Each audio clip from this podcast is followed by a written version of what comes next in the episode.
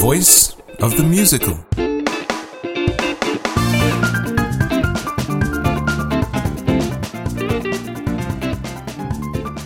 Welcome to Voice of the Musical. I'm Tim Sutton, and I have to apologise for uh, an unconscionably long delay since the last uh, the last episode. Um, in my defence, I've been very involved with uh, being the musical director of Memphis, which closed in October of this year, 2015. Um, I believe that's what they call an, an explano brag. Um, I'm very happy and lucky to be joined today by composer Scott Frankel, whose uh, fantastic musical Grey Gardens is about to get its British premiere. European premiere. European well. premiere at the Southwark Playhouse, um, starring Jenna Russell and Sheila Hancock. Welcome, Scott. Thank you, Tim. Happy to be here. I'd like to ask you, uh, if I may, about your musical upbringing. Um, I know you were pretty precocious, um, but perhaps you could tell me about your in- entry into the world of music and of musical theatre. Sure. Uh, I grew up in Cleveland, Ohio, in the States, uh, a nice uh, Midwestern city with a wonderful orchestra.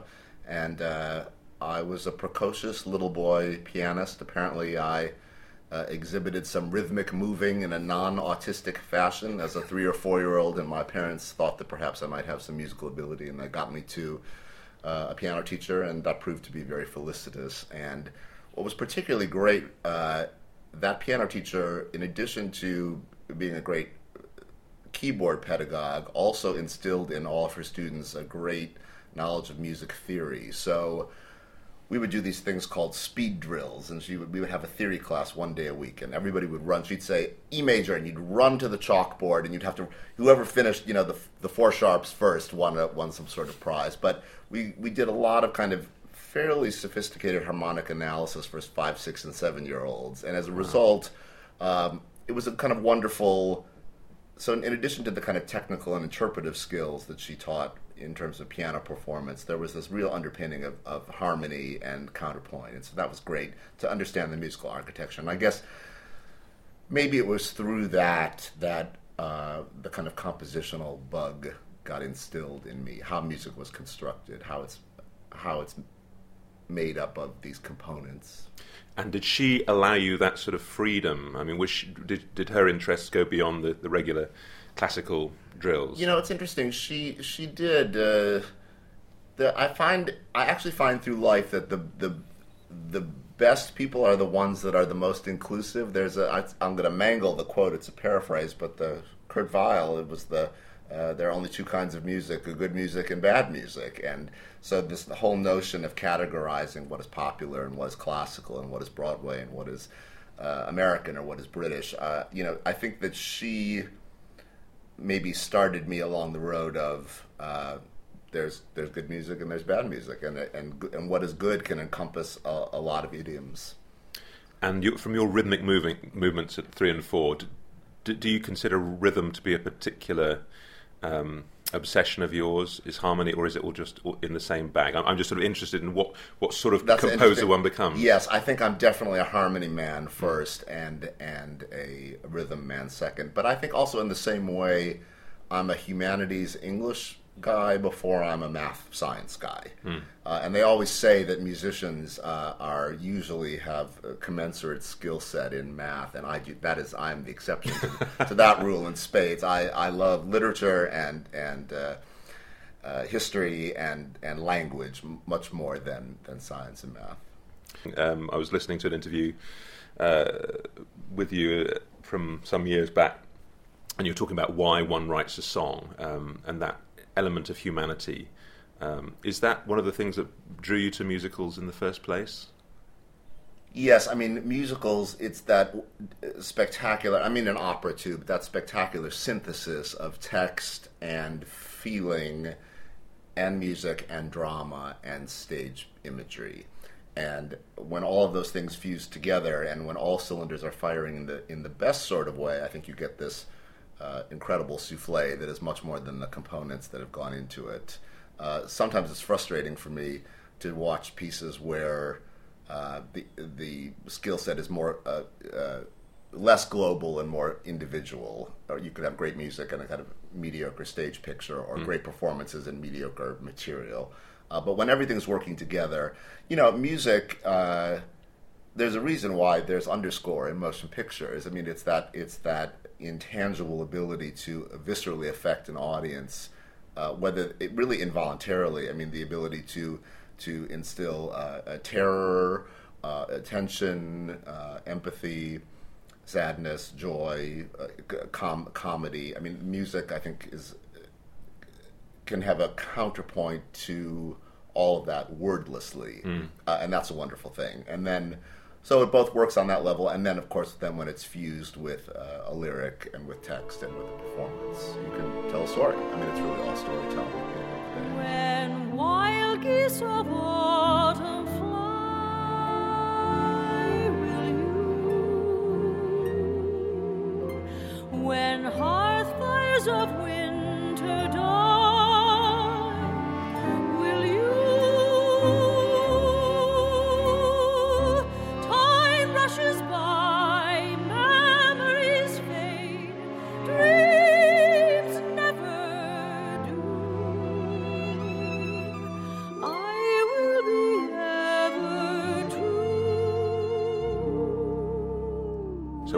first memory of musical theatre?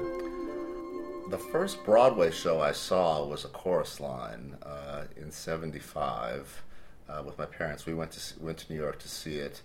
Um, I do remember listening to original cast recordings long before the CD and digital downloads uh, growing up. So I, I certainly had that in my ear.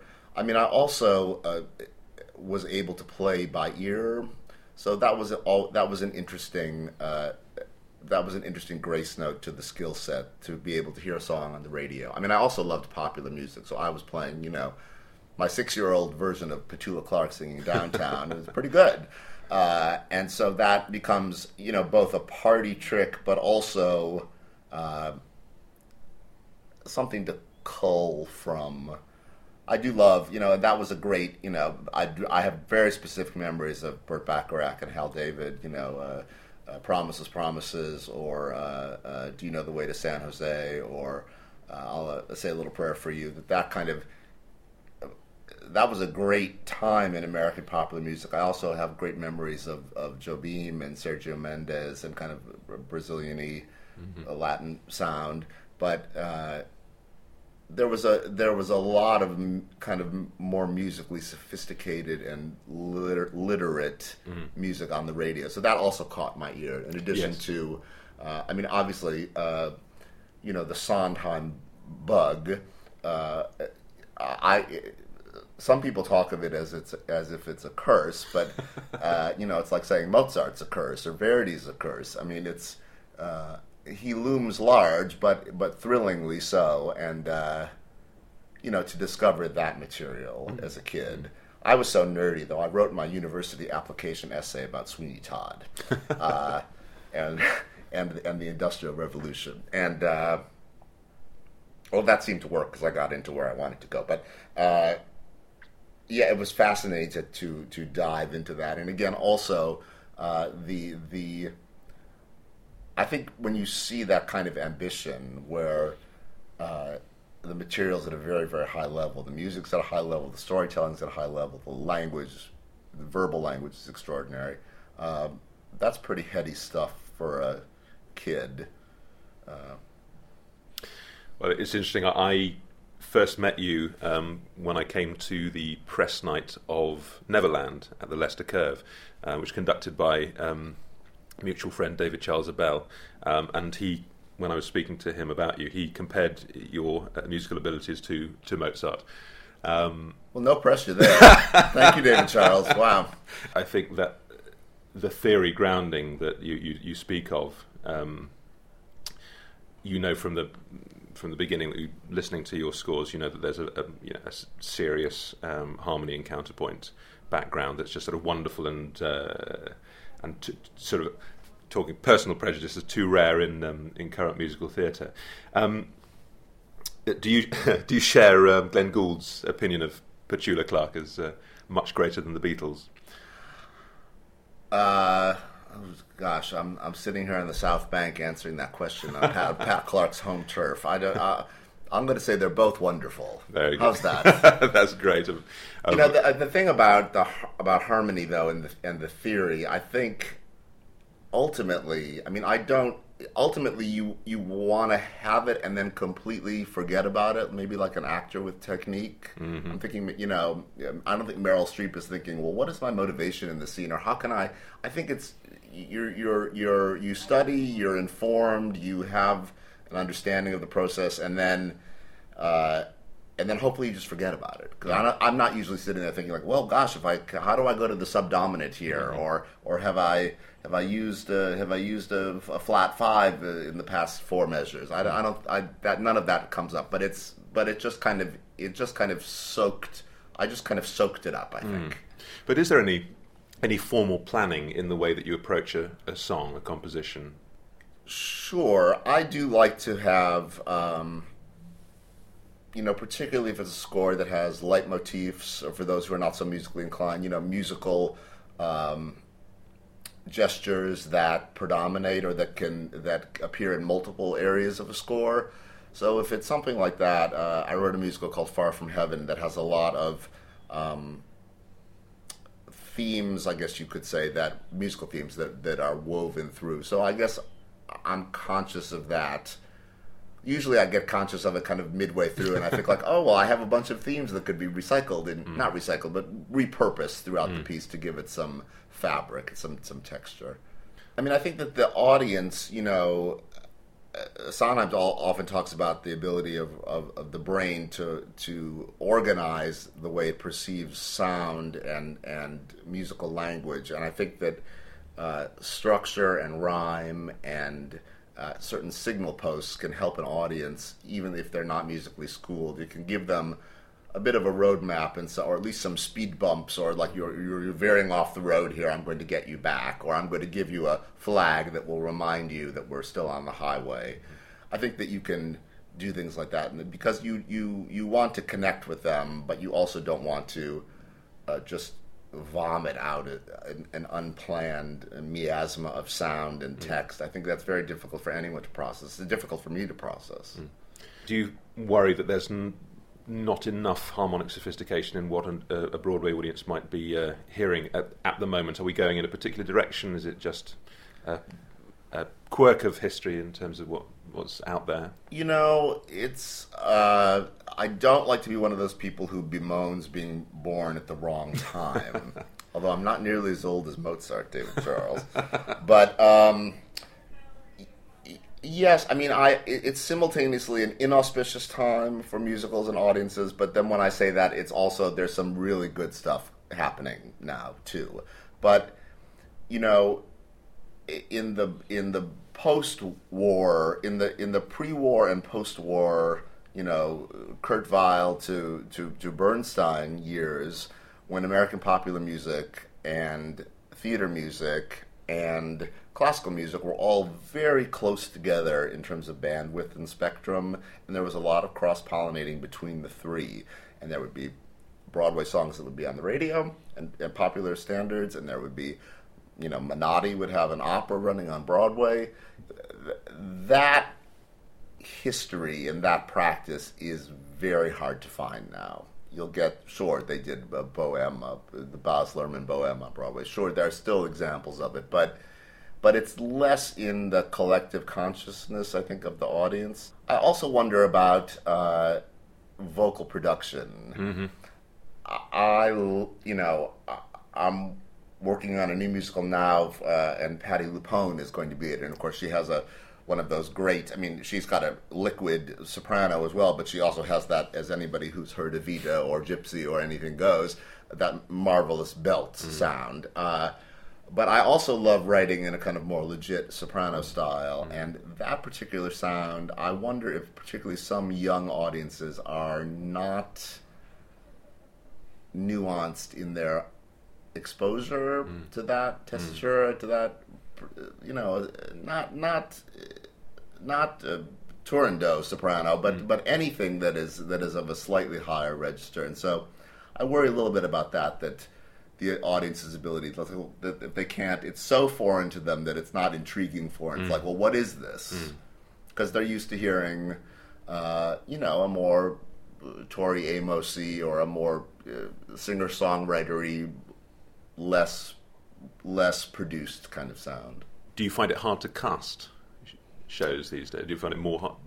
That I don't. You know, people are uh, in uh, here and and in the states are seem exceptionally well trained, and you can.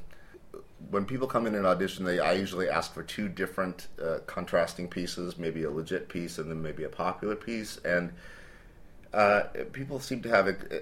I think the level of training is very is very high. Uh, of that said, there are there are also a lot of demands being made on young performers that I feel kind of a little bit are like elephants in the circus. I mean, people are asked to to sing very high, very loud, very long, and without a break. Uh, and that's very much in vogue these days. I don't like to do that. I don't think it's very actor friendly. I also think that it's like Tabasco sauce on an omelet. You know, you want it as an accent. If you have it smeared over the entire egg dish, then you get tired of it. Well, I was listening to um, to a number from Far From Heaven just now, and the uh, the, the revelation uh, when the, the husband is sort of discovered. Uh, s- suddenly, the, the, the, female character is is singing in, in a register you haven't heard before, and it has a very specific effect, which uh, combined with the the kind of suddenly very destabilizing, very um, center jostling harmony makes for a one wonderful effect.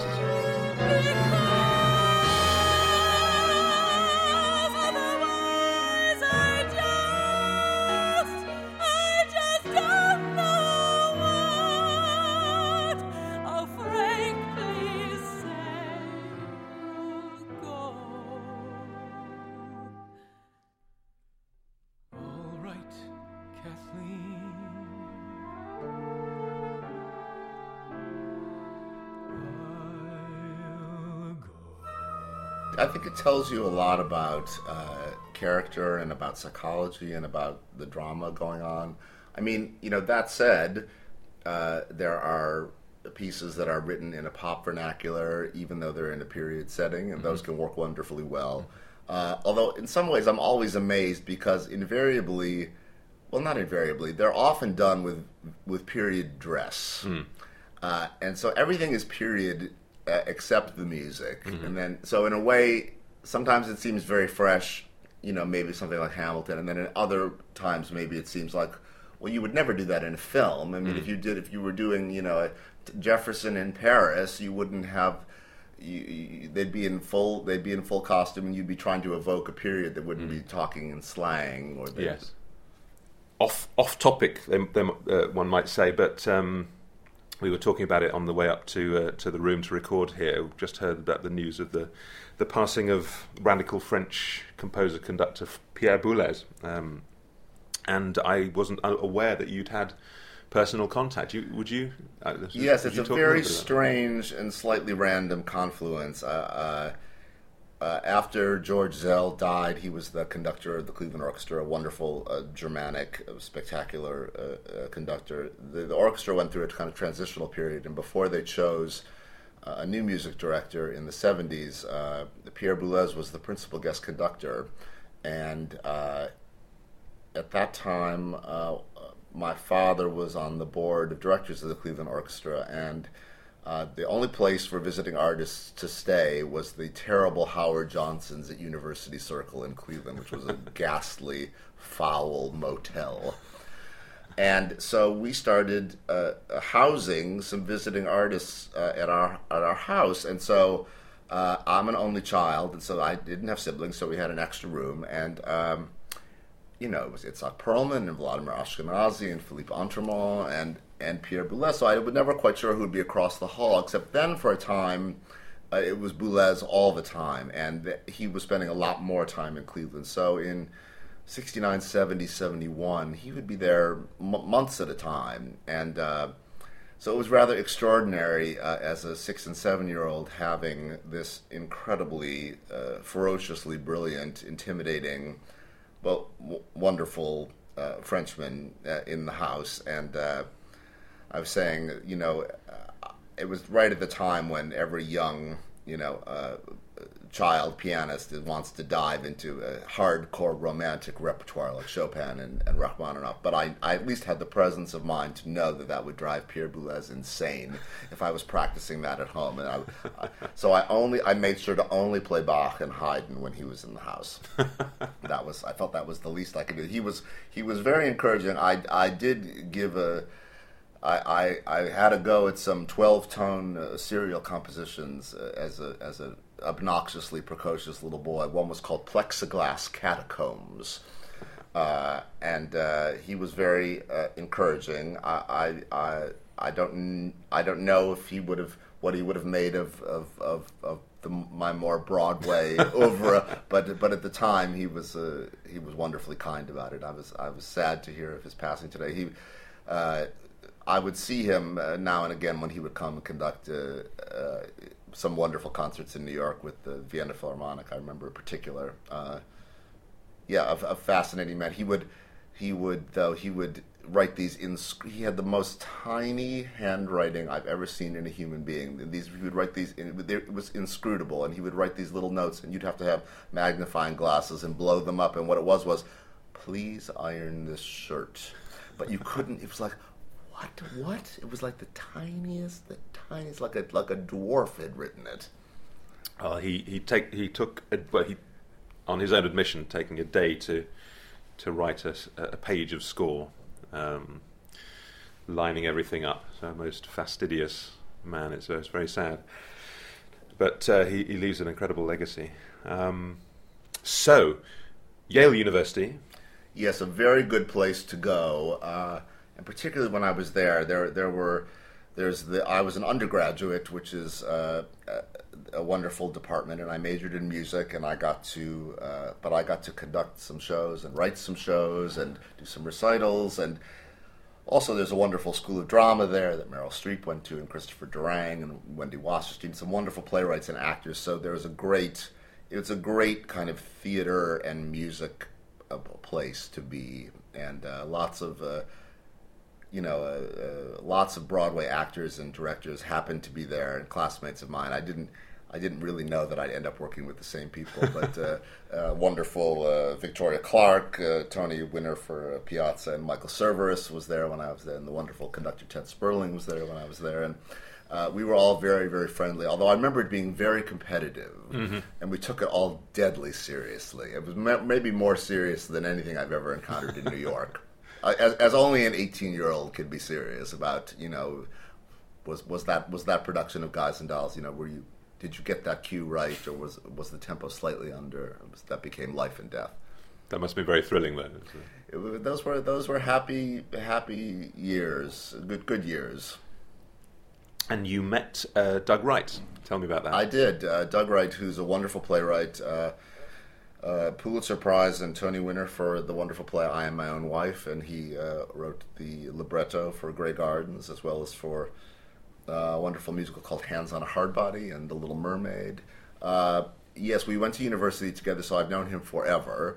Uh, I first tried to get him many, many, many years ago after we graduated to write a musical version of the of the terrible uh, American uh, television show called Gilligan's Island. Oh yeah.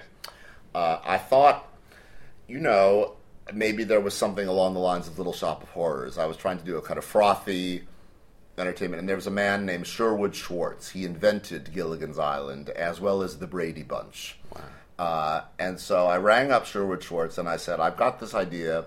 Doug and I want to turn Gilligan's Island into a musical. And we went to California on our own and we wrote some material on a speculative basis, and we presented it to him. And he said, "Well, you boys seem very nice, and uh, that's all very well and good." He said, "But what I think that the castaways on Gilligan's Island should be the only people left on Earth as the result of a nuclear winter."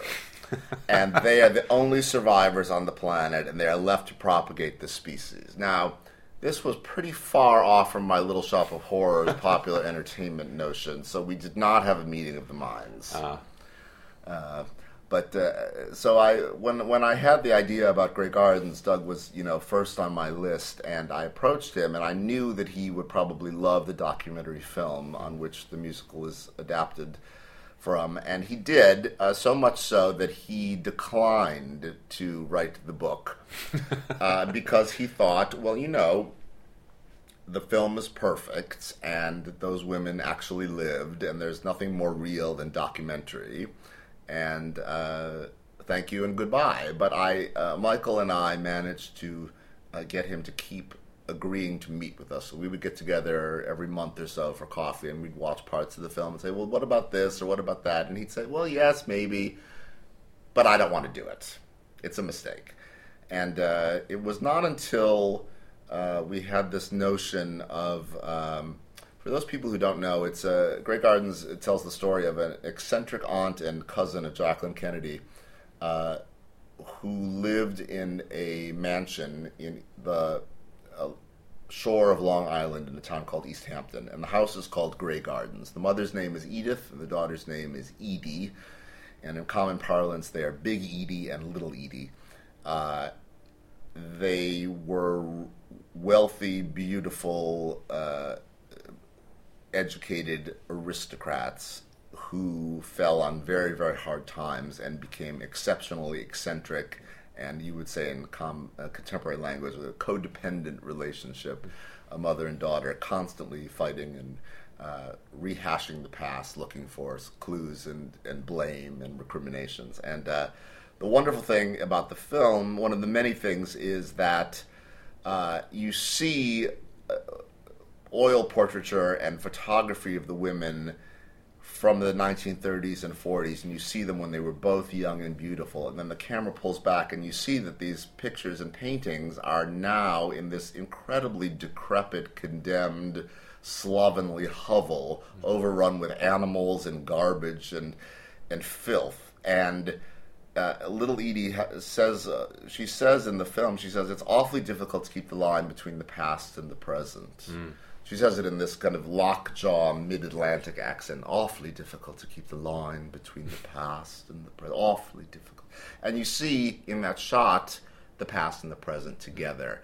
And so Michael and I had this idea that perhaps we could create a first act that took place in the 1940s, where you would see the mother and daughter and the house in the heyday.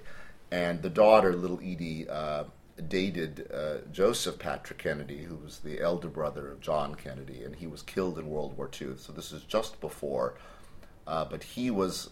Uh, there was there was the suggestion that they were engaged to be married. That remains a little bit, perhaps some some authorial invention on our part. But we thought if you saw perhaps what the house was like, saw what they had, saw, and yet not just saw the affluence and the privilege, but also started to see the seeds of the dysfunctional, competitive, loving, and also jealous and complicated mother daughter dynamic. If you saw it early, then you know a lot happens at intermission at Grey Gardens. We have the Kennedy assassination, Vietnam, Watergate. The country changes, and then we meet them again uh, 30 years later in the 70s, uh, and when the house was.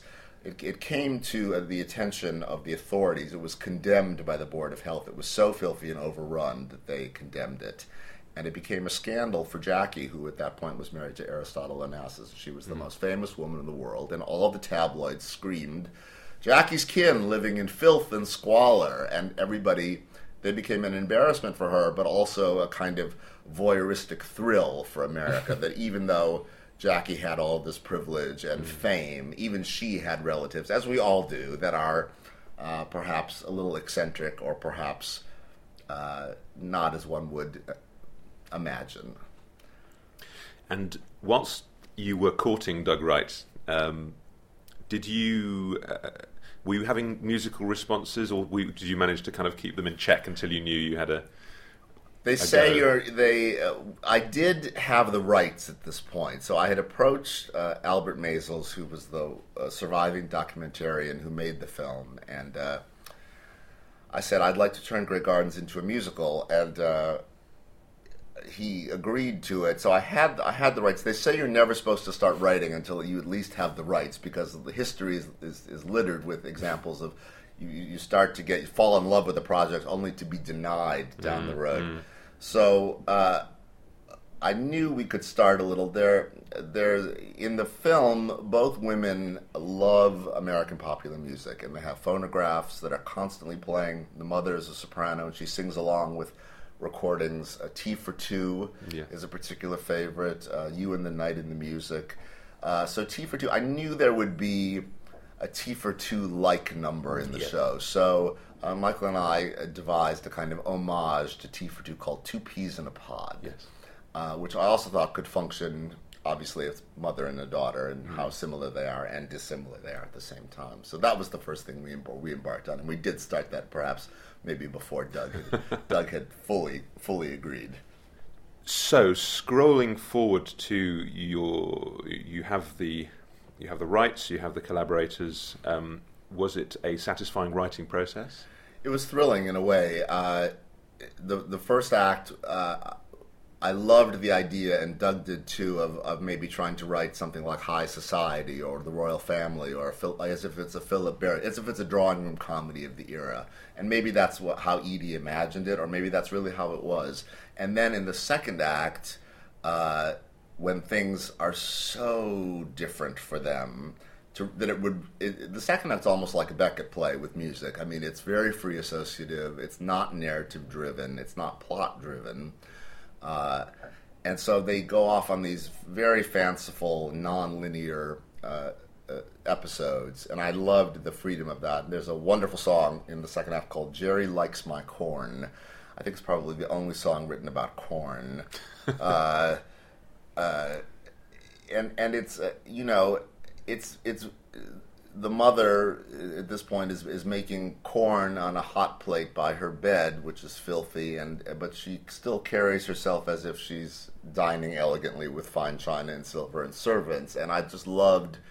Uh, I just loved the juxtaposition of that, and that there's a, a young boy who appears in the second act to try to help the women clean up the house, and that how the mother uses the kid as a fulcrum to needle the daughter, and and saying Jerry likes my corn. Why, why don't you? You know, he's perfect. Why aren't you perfect? In that way that you can kind of play people against each other. But that's a I love I love Michael's uh, metaphorical ra- rather than have a song that that's that's bald and says um, I like you you're my surrogate son I prefer you to my daughter uh, you know that's what it's saying but it's called Jerry likes my corn and I think that's so much more interesting and the audience totally gets it without being well spoon fed is probably a bad dining dining dining metaphor And do you find these moments, these sort of light bulb moments, in terms of uh, an idea for a song? Do you is that something you find together? Does it come from one more the other? You shared around. I think we both sniff around, and usually who has the best idea wins. Uh,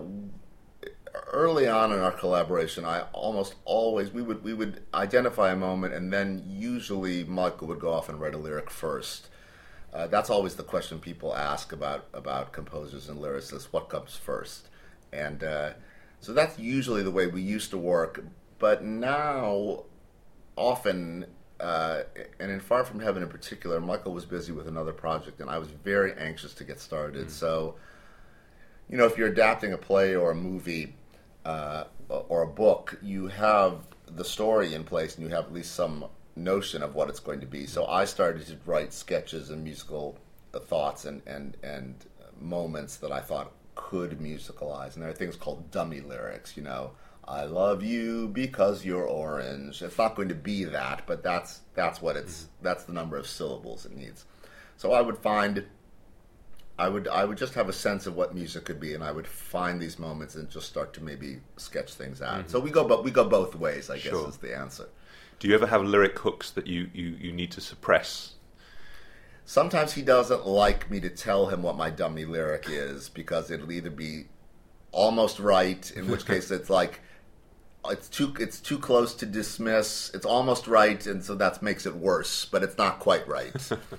uh, yeah, no, it's it's it's fascinating. I'm I'm amazed. You know, Elizabeth Swados just died too. She she um, an American. Uh, uh, she was a triple threat: a composer, lyricist, and librettist. Wow. Uh, it's unusual to find people who do all three. uh, sometimes it's good to have the free song collaboration. Sometimes it's good to have someone to say, "You're crazy. That's a terrible idea," or "That could be better," or "That's perfect," or "That needs to go back to the drawing board." But uh, yeah, the people who I love language, but I think being a good lyricist is the hardest thing in the world. And uh, I mean, it, I guess if you put a gun to my head, maybe it would take. I I, I could come up with something, but but uh, I have that uh, great great admiration for lyricists and for composer lyricists who can do who can do both. So, Grey Gardens gets its first performance 2006 off Broadway, um, and then Broadway 2007. Uh, Broadway the same year. Oh, same year. Yes, uh, we opened. Uh, we we finished writing the show. We developed it at the Sundance Institute. People know they have a very famous uh, film festival, uh, Robert Redford Sundance. But he's there's also a theater division, and they very graciously gave us a home to develop it there. We had our two wonderful actresses, Christine Ebersole as Little Edie. Uh, in Act Two and Big Edie in Act One, and then Mary Louise Wilson, the veteran actress in Act Two, she plays uh, Big Edie so we had them, so we got to kind of uh, bespoke tailor much of the second act on them, which was a thrill. And also, you know, sometimes I've written things and you don't get to hear it for months and months at a time. We, I would go off to, we went off to our cabins and we would write and then hand it to them the next day. I mean, that's an extraordinary thing. Uh, and then uh, Playwrights Horizons, which is a wonderful uh, off Broadway theater, I guess kind of like the Donmar here, or like the Almeida. Uh, that's a subsidized institutional theater with a subscriber audience, and they commissioned us to write it and uh, provided us a developmental home, which was great. And it, it opened uh, to kind of some mixed reviews. Uh, although great reviews for the actors. And so, you know, in the old days, you would get to do an out of town tryout in a city like Philadelphia or New Haven or Boston. Things are so expensive now in musicals. Or here, maybe like a Sheffield or Chichester. You would get to do uh, work the kinks out out of town Yeah. before before the money gets prohibitive. But now the money in the states is so prohibitive that it's very difficult to to get something done out of town. So we were kind of we were kind of showing our laundry in front of a paying audience in New York maybe a little too soon. And so what was wonderful was we had these producers that came along and they decided to transfer it, but they said we want to give you the opportunity to rewrite and revisit some moments, which we were thrilled to have. And you know, uh, they say that uh, if you go to a performance and an audience doesn't like a moment, uh, that may be a quirk of the audience. If, if five audiences in a row don't like that moment, you know, you, you, you would do well to listen because obviously you're not connecting with them or they're not getting something. So uh, it, that's what's great. They're, they're, you, you think you know what you're doing and you one mostly does, but there are certain things you can never really know until you experience it in front of an audience. So we got to rewrite and then we reopened on Broadway uh, in the fall of 2006 very very ecstatic uh, uh, reviews and audience response and uh, Fantastic. and but then you know I I always wanted it to uh, play London. That was always a huge plan dream fantasy of mine. I love it here. I love working here. I love being here. Uh, and I couldn't get arrested here. I went around everywhere. I went to the Donmar. I went to the National. I went to the Old Vic. I went to the Young Vic. I went to the Almeida. I went to uh, private produ- you know, independent producers. Uh, everyone said, "Well, it's a wonderful show, but no one here knows the documentary film on which it's based, so it's going to be tough going." And they're eccentric. And I said, "Well, you know." Uh, certainly the notion of aristocrats living in moldering country houses running out of money is not foreign to to a UK sensibility. My God, that's the story of the aristocracy here as well, uh, in marvelous estates that they can no longer afford to live in. Uh, but more than that, even though in some ways the story is very American, what I've found there's a wonderful production in Tokyo. There's a wonderful production in Rio recently. Uh, the the mother daughter dynamic seems to resonate beyond national considerations and beyond cultural considerations. People, there's some, I guess, any parent child, but particularly mother daughter, it's just very very complicated and very specific. That mixture of of, of support and, and love, but also of, of ferocious uh, competition and, and jealousy. And uh, uh, happily, uh, at, uh, nine years later, uh, uh, you know, we, there's a just a spectacular production happening at Southwark. I hope people get a chance to see it. Uh, Thom Southerland, who did a marvelous Titanic and a marvelous Grand Hotel in the same space, uh, uh, approached us, and he had a very singular vision uh, for it. The production is very different than New York, and uh, equally thrilling and in different ways. And uh, the cast is superb. Jenna Russell, who's an Olivier winner for Sunday in the Park with George, uh, plays the the mother in the first act and the daughter in the second act, and then in the second act, Sheila Hancock plays Jenna's mum.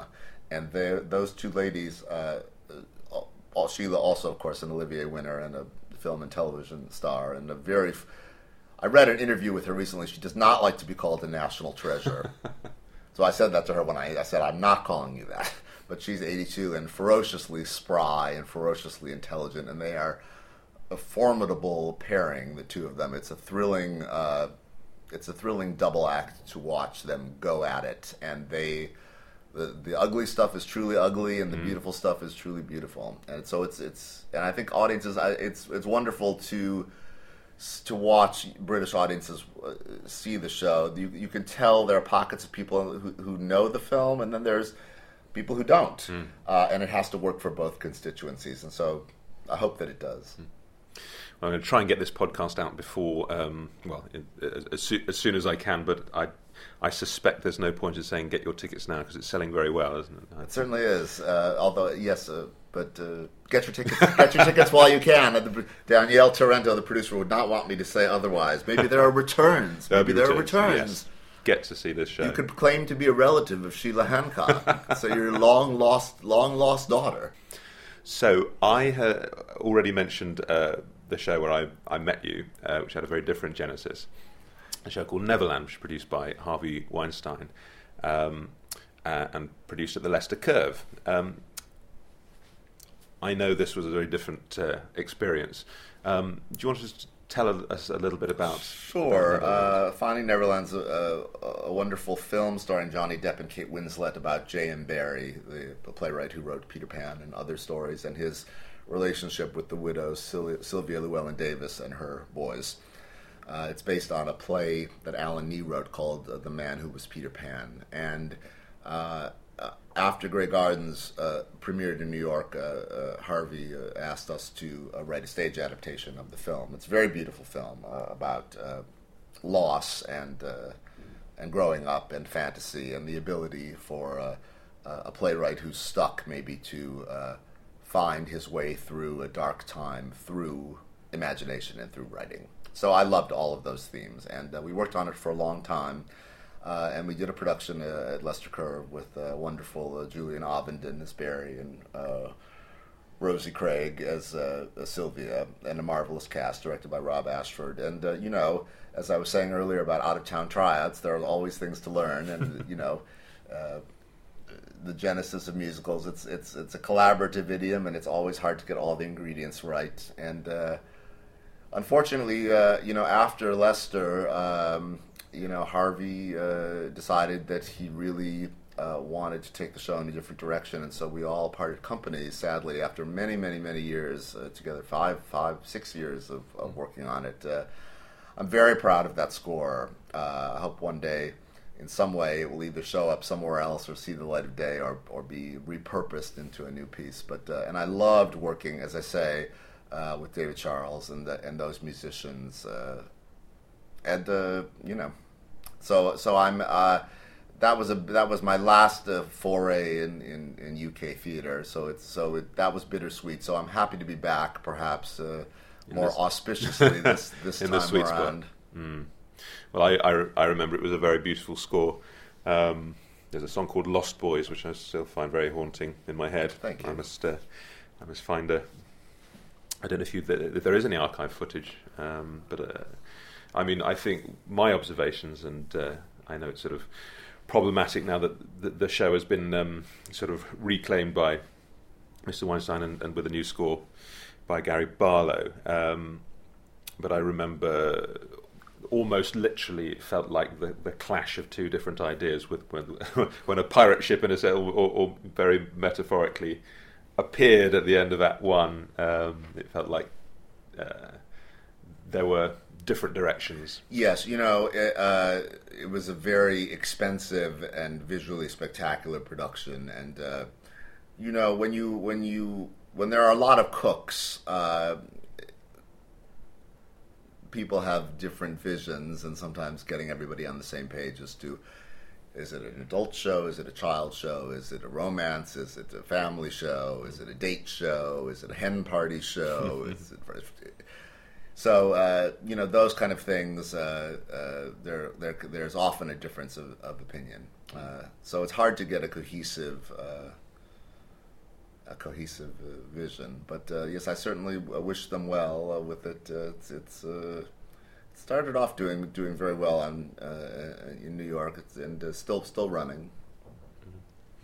Well, on to happier things. Richard Greenberg yes. came to see Grey Gardens, so we're sort of doing it. We're vaulting over Neverland now. Yes, quite, quite uh, all right. um, tell me about that. Uh, Richard Greenberg is a marvelous American playwright. Uh, he has a play uh, running now in London, uh, uh, an older play called The Dazzle.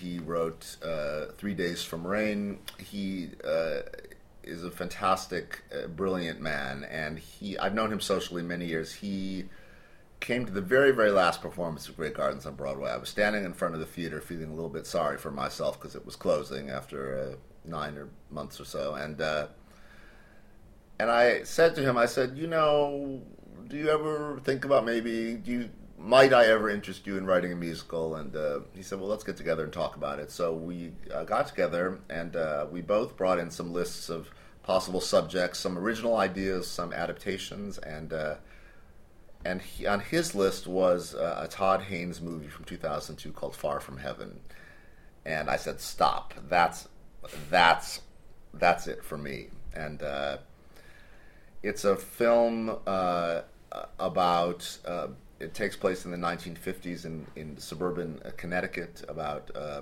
a seemingly perfect Eisenhower era a family, a, a, beautiful young wife and her handsome husband, and their two seemingly perfect children. And we find out through the course of the it really is a, almost an American tragedy in a way. We find out through the course of the evening that all is not as it appears to be, and uh, the husband turns out to be gay and is discovered by the wife, and the only person who truly understands her is the African American gardener and in a very uh, racist and prejudiced Hartford, Connecticut society, that becomes uh, too much for anyone to bear. But that, so it's a, it's a sad piece, but it's also, I hope in some ways, uh, there's a hopefulness at the end that maybe she becomes a more authentic version of herself than a hermetically sealed Formica Tupperware. Hmm. Uh, that's the I, I do like uh, and the, the film uh, it's a wonderful film with Julianne Moore and uh, Dennis Quaid and Dennis uh, Haysbert as well. Uh, it's an homage to Douglas Sirk movies. Uh, he they were called derisively in the fifties women's pictures because they dealt with things like racism mm. and things like the role of women in society mm. and those uh, they had wonderful titles like Imitation of Life or Written on the Wind or uh, the one that this one is modeled after called All That Heaven Allows. Mm-hmm. And uh, uh, I approached Todd and uh, flew to Portland, Oregon, where he lives, and over some cocktails and a delicious seafood dinner, I managed to be persuasive in letting him trust us to, to adapt it. and that also premiered at Playwrights Horizons. They've been very, very uh, kind and generous, and is a wonderful theater to develop new musicals. And uh, that we did it first at the Williamstown Theater Festival in 2012, and then it premiered in New York at Playwrights in 2013. Uh, and it's now uh, with the wonderful uh, now Tony Award-winning Kelli O'Hara in the lead, and uh, I always envisioned her playing that role. It's wonderful when you have someone in mind, mm. and then and then you get to go to their house and play it for them and hope that they say yes. Although it's awfully daunting to be singing. You know, I have I have some composers have a very good voice. I have a very enthusiastic nasal voice, but it's not good. So when I'm actually selling my material, I may not be doing it much justice, but she was able to see through it. Uh, there's a they're going to do a production of it. Uh, they do it around the country now, and I'm hoping uh, maybe if Grey Gardens goes well here, we'll see a, a UK production. I would love that. That would be wonderful. I mean, you, you can see various clips on YouTube, and uh, there's a wonderful uh, original Broadway cast recording. yes, I, lo- I adore the recording. There's a wonderful record producer who has more Grammy awards than he knows where to put them in his house, named Steve Epstein, and he produced both the Grey Gardens recording and the Far From Heaven recording. And very lucky to have him. And orchestrations by Bruce Coughlin, which are Yes, he's a brilliant guy too. He likes it here too. Hire us here in the UK. We love it here. I don't want to say we'll work for nothing. We'll work for little. Jerry doesn't fight like two fish wives. Jerry likes relaxing, me too. Now and then we play my 45s. Hear the old sad sack sing. No picnic growing older, abandoned and forlorn. Stuck in bed, stiff with gout. Alcoholic drinks are out, you'll die. The doctors warn. Then, quick as a wink, I'm in the pink. Cause Jerry likes my. I don't know if you have a particular perspective on this, but how do you see your writing having progressed from through that period, that sort of um, nearly ten year period, I guess, from Grey Gardens to to Far From Heaven? Do you sort of see an evolution there? Do you see it simply as two different pieces with different responses? It's an interesting question. I, uh, particularly sitting there at, at Southwark last evening, you know, you, it's like you, you get a chance to look back at a younger version of yourself, and and not just in a still photograph, but actually, it's like, oh, you, you wrote that, and why did you make those decisions, bar to bar or moment to moment, and. Uh, uh, I think maybe I have a I have a better sense of overall architecture now than I than I did uh, then. Although I'm certainly very proud of that Grey Garden score, uh, and I think it's it's beautifully performed at Southwark. But um, yeah, you know, I hope I'm not getting worse, Tim. Because that's always that's always the danger. If you're going the completely wrong direction, that would be that would be horror. Then then then I wouldn't be like Mozart. I'd be like Mozart's un, un, untalented, you know, uh, half brother, Steve. Steve, Steve Steve, Mozart. Steve Amadeus. So, Scott, tell me about your latest project, Warpaint. I'm very excited about it. War Paint is a musical uh, about the rivalry between two cosmetics uh, industry titans, Helena Rubinstein and Elizabeth Arden. They were both uh, female executives that uh, headed companies that bore their names at a time when women uh, were not in such positions. They uh, the musical we they lived from the late 1800s into the 1960s. Uh, Rubinstein died in her early 90s, and Arden was in her late 80s. We concentrate on the period in the 1930s through the 1960s, and I'm leaving out the most important part, which is that they despised each other and were fierce, fierce rivals. The story, the historical record alleges that they never met, even though they had neighboring salons in New York off, on Fifth Avenue and off Fifth Avenue for all of those years.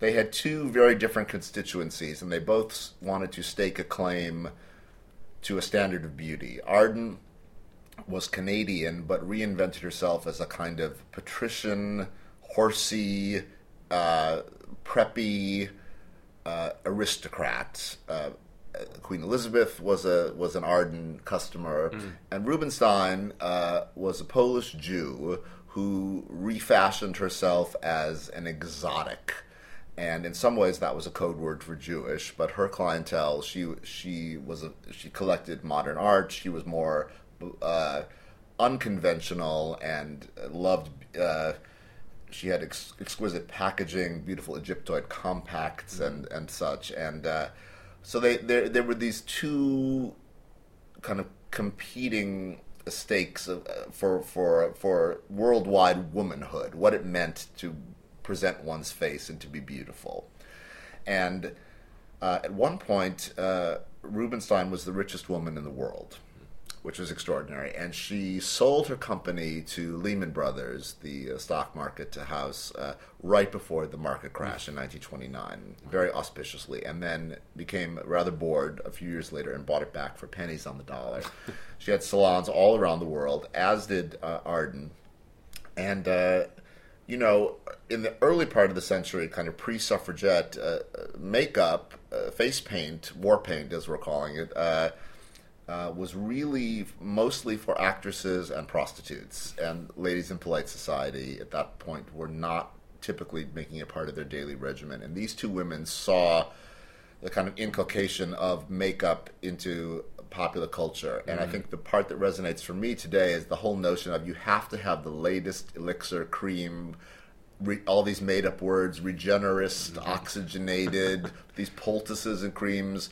Otherwise, you're not going to stay young. You're not going. You're going to age. You're going to die alone, and you're not going to get a man.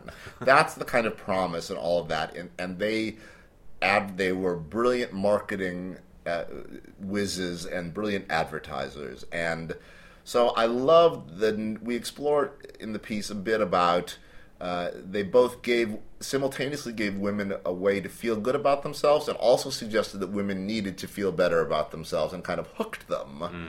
a little bit like a pusher on these lipsticks and rouges and pencils and powders. And then this whole idea today you know there are still uh, some women who will not go out without makeup on. What does that mean? You can't be seen. Or some some there some some you know, there are always these famous stories that their, their husbands have never seen them without hmm. makeup. They go to bed with full makeup on, and then they kind of disappear in the middle of the night to wash it off, or maybe then they get up an hour early so that the husband never sees them. I mean, what does all of that mean? And uh, so uh, uh there's a, a, nonfiction book called War Paint that bi- biography, joint biography of the two women, and then there's a documentary film with a much uh, um, um, less auspicious title called "The Powder and the Glory," uh, that also chronicles their their rivalry and competition. And uh, we've fortunate it's the it's the all star cast of, of all time. Patti LuPone is playing Rubinstein, and Christine Ebersole is playing Elizabeth Arden, and so they're both very very very well cast, and both the two time Tony Award winners, and uh, and uh, so we are going to do it at a wonderful theater in Chicago called the Goodman, uh, and we start rehearsals in May, and then hopefully into New York uh, uh, after that. But um, uh, so it's Doug uh, Wright again, my Grey Gardens compadres, uh, writing the libretto, and Michael Korie writing the lyrics, and Michael Greif directing. So it's our Grey Gardens team reunited. Wonderful. they don't I think at the end, they, they certainly, without giving it away, they do not become the best of friends and embrace, and it, it's more, it's much more adult than that. But they, I think, kind of have a grudging detente and maybe recognize that only your nearest and best rival understands the rarefied air that you yourself breathe, and also understands the incredible struggles of being a woman in a man's world at mm. that time, and also maybe inspires you to be greater and pushes you the the imagined threat of the other pushes you to be mm. to excel and innovate even more. It's, it's there are also pretty girlies in this one. It's a big it's a big it's a big cast and yeah. there it's it's so it's a both a kind of psychological portrait of the two of them but also again because we cr- cover so much time there's great uh, there there are numbers there are yeah. numbers in this one they're da- dancing in numbers wow have you contrived a way for them to meet? Yes, Doug's been very inventive. Uh, again, without giving too much away, there there may be ways that, that they uh, sing simultaneously in different locales, so we yeah. get the thrill of the, yes. these two uh, titanic uh, musical theater performers in raising voice together, uh, without them actually being conscious of doing it. And uh, maybe some similar moments in book scenes where they're maybe imagining mm. uh, what one, one, might say through a mirror to someone one detests. I'm seeing Stravinsky and Schoenberg the uh, yes in that, LA. That wouldn't be so. Yes, with Thomas Mann around the corner. Yes, they all lived in, in Weill too. I love that. It, the there, there's there's a musical there too. So yes. these these amazing European emigres living in Beverly Hills with the palm trees and the swimming pools. It's extraordinary. Well, I'm assuming that somebody must have approached. Um, uh, Isherwood for no, it's not Isherwood um, for for Tales from Hollywood. Who wrote it? Hampton, Christopher Hampton. Yeah, there may be an idea brewing here. but is there, there, there are no there are no females on the on the patch, and it seems that you're uh, that you're Well, I, I, I yes, I, yes, I was thinking that last night. I write beautifully for men as well. It's not, it's not just the ladies. speaking into the speaking into the universe there. Yes, please, and Michael um, Ball. I'm writing you a musical. There you go. You heard it here first. It's on record. Um, just a couple of questions to round up. This has been an absolutely fascinating hour, and I, as, as ever, I go over my, my time because there's so much to talk about. Um, is there a musical? It's a bit of a pop question, but is there a musical you wish you had written? Well, Sweeney is the greatest. I mean, the storytelling, the humor, the invention. Gypsy's pretty damn good too. Um there are a lot of good ones out there. I'm a big Michael John LaChiusa fan too. I think he's pretty pretty brilliant. Yes. So it's not just dead people I like, and, and, and and old people I like. I like younger younger writers too. Well, um, Scott Frankel, thank you so much uh, for this absolutely fascinating interview. Um, thank you for taking time out of your schedule. Uh, press night is tomorrow for Grey Gardens, I believe. It is indeed. Um, so all the very best. Uh, theatre Try to get a ticket if you can. There you go. Southwark Playhouse till February sixth. Yeah, I'll put I'll put links on the uh, on the podcast page so you. I learned how to say. Southwark. Uh, after a few Southwarks, uh, I, I, I, I got with the program. There's uh, there's all sorts this this sort of sh- schwa tendency that we have uh, with Edinburgh and Loughborough and Leicester and so on. It must uh, I know it pro- proves. Uh, Proves a challenge, but so that you, you got it, you got it down to a T. I also know how to say over the road. Okay, yeah, Do you want to go for a drink over the? Do you want to go over the road for a drink? there you go. Absolutely, to the manor born. Well, or, or, or, or thereabouts, around the corner. Scott Frankel, thanks so much. This has been Voice of the Musical, um, and I hope to see you again with a shorter gap between the next one, I promise.